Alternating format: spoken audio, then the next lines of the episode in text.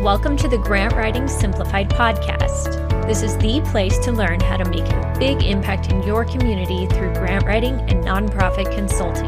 The world needs you to step forward as a grant writer and use your skills to lead with confidence.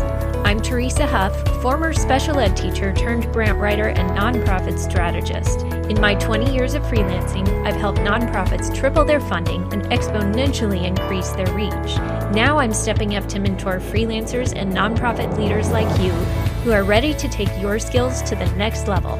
It's time to get intentional about your vision so you can create lasting change in your community. Learn the skills and strategies you need to become the grant writer the world needs. Let's do this. Hey, friends, welcome to episode 60 of Grant Writing Simplified. You may not have heard that the Fast Track to Grant Writer is open, so you can jump in and start the modules anytime. And then we meet for small group coaching so I can support you throughout your whole time in the program. That's available at teresahuff.com slash VIP. These last three months of the year can be really busy in the nonprofit fundraising world. And I've got some great resources and episodes planned to help you finish the year strong. Now is the time to start reviewing and planning so you can hit the ground running next year. If you're a nonprofit, you can go to teresahuff.com slash nonprofits to start the conversation about how I can help you grow your impact. This month, we've been talking a lot about nonprofit storytelling and different ways of doing that. Today, we're going to go a little deeper into how to craft your nonprofit story, and I'm going to share five tips that will help you figure out how to tell your story. Before we get into that, I'd like to share a tool with you that I've found really useful. Nonprofits and grant writers often ask me where to find grants and how to keep up with all the different deadlines especially when you're juggling projects for multiple clients. Recently, I discovered Instrumentl, and it's made my grant searching and tracking so much faster. Instrumentl sends reminders of upcoming deadlines, and plus they have all the helpful data right there, like Form 990s, past grant awards, and locations. That would take hours to dig up on my own. Instrumentl really does bring all your grant prospecting, tracking, and ongoing management under one roof. I like it so much that I've partnered with Instrumentl to give you a free two week trial and $50 off your first month. Go to teresahuff.com slash instrumentl and use the code GWSPOD. That's instrument with an L at the end. Go check it out and let me know how you like it. Today, we're going to continue the conversation about nonprofit storytelling because this is so foundational to a lot of the things we do in nonprofit work grant writing, of course, but also your website, your social media, your presentations when you go and speak to a group about your nonprofit. Grant writing, and really all of this type of writing for nonprofits, is both an art and a science. I talked more about this way back in episode four about how you really need both sides of the equation to make a compelling full story. It's a science because you need to understand the process, you need to use the research and the data, and you need to follow the grant funder guidelines to a T. I mean, it has to be precise when there's a grant application and you're going through the process. You've got to follow every guideline. But then grant writing is also an art because you need to understand how much detail should I give? Which data and stories should we use? And how do we best present it effectively? So it's really a mix of both, and it takes practice over time to be able to pull that together. And while we're talking specifically about grants here today, this really does apply to all your other writing. Like I said, your social media, your website, your donor letters, your brochures, any of your presentations. So I may reference grants, but just know that these tips can apply to any of that content. In nonprofit work, it's important to collect the stories. Now, I want you to think deeper here and look past the traditional stories. Look for the unique, the unusual. Look for a family you helped, maybe a volunteer's perspective, or that a client told them and how much they appreciated your nonprofit services.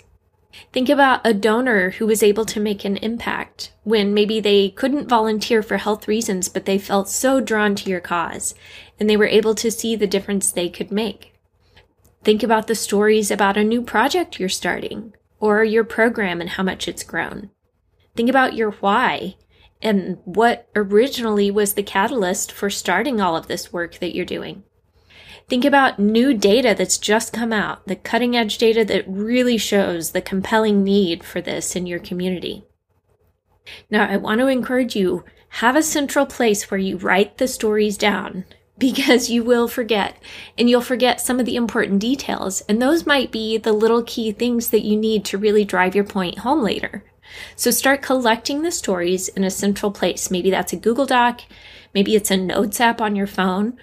Maybe it's a notebook that you just keep and just start jotting down your stories as you think of them. But write them down.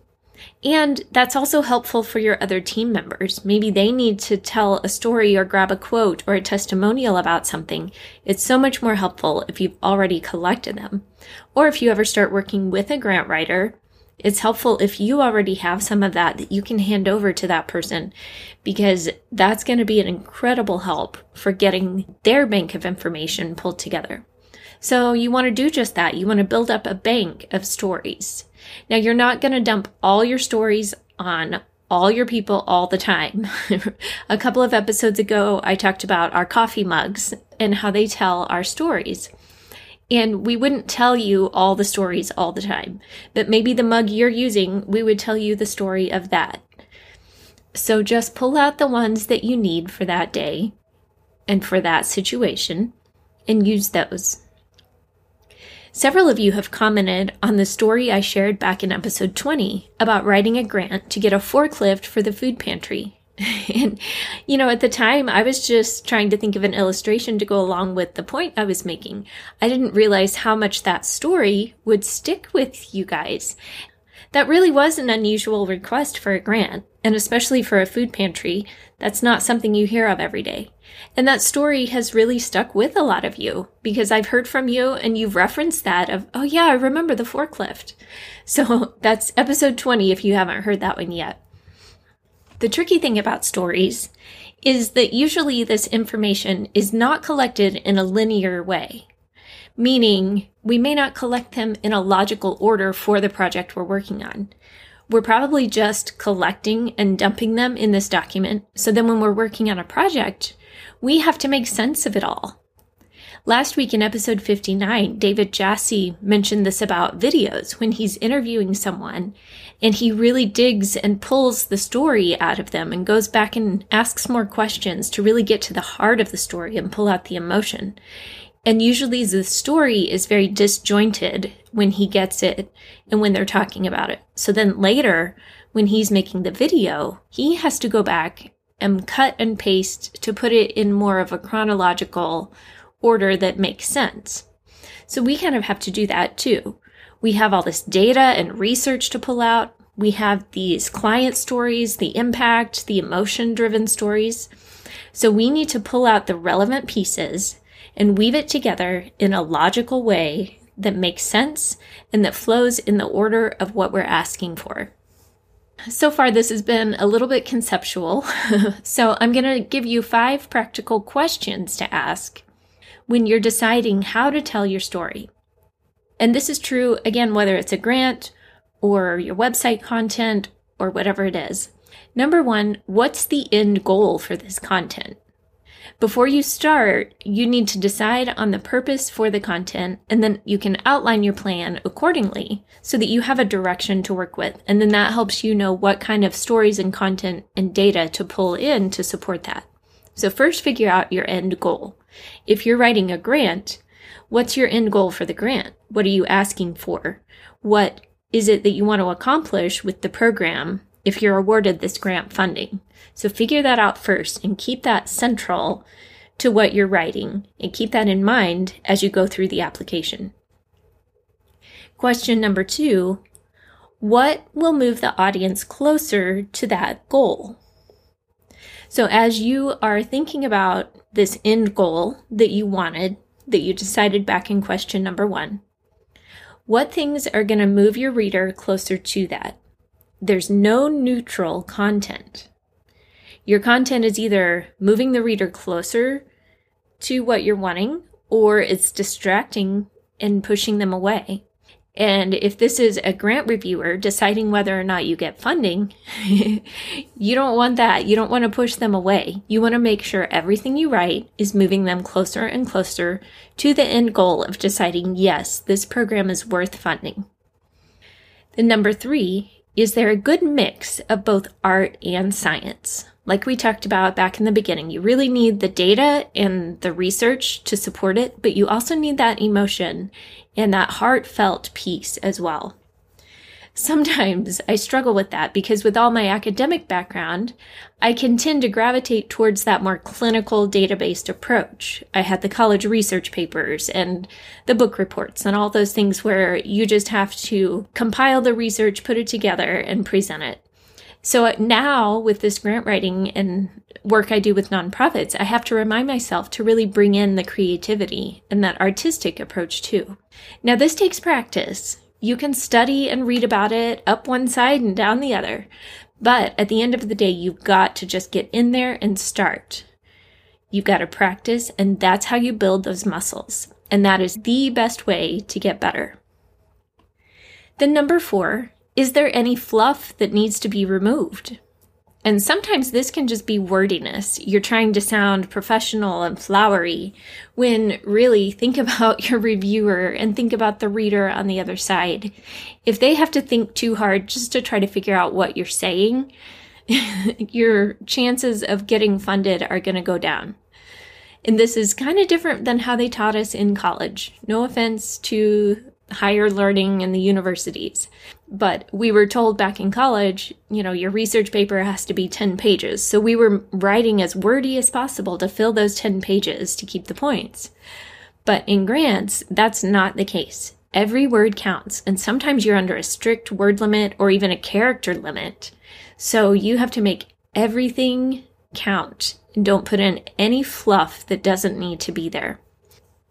And then number five, do all the supporting elements enhance or detract from the story? And this could be extras like pictures, graphs, or charts, budget items that you're asking for. All those things should support your story, not distract from it. Or if you're reading along and then read something in the budget and like, wait, where did that come from? What does that have to do with the program that they're wanting? You need to make sure everything is in line and everything flows together. So, those are five practical questions that you can ask. I'll just do a quick recap of those five questions to ask when you're telling your nonprofit story. Number one, what's the end goal for this content? Number two, what will move the audience closer to that goal? Number three, is there a good balance of both art and science? Number four, is there any fluff that needs to be removed? And number five, do the supporting elements enhance or distract? Sometimes you need help sorting out your nonprofit story and even figuring out which end is up and how to tell it. you know it's vital and you know it is so needed in your community, but it can be really hard when you're in the thick of things and you can't see the forest for the trees. Sometimes you need an outside perspective. So if that is you, send me a message on LinkedIn or reach out on my website contact page and let's discuss what that could look like for your nonprofit. And if you're wanting to become a grant writer to help nonprofits tell their story so they can make a bigger impact, then get on the fast track to grant writer today at teresahuff.com slash VIP. And another quick shout out to our friends at Instrumentl for sponsoring today's show. Remember, if you need a hand with your grant searches and ongoing tracking, go check out Instrumentl's free trial at teresahuff.com slash instrumentl and get $50 off your first month with the code GWSPOD. All right, my friends, your story is important, and the way you tell it is important. How will you share your story this week? I'll talk to you soon.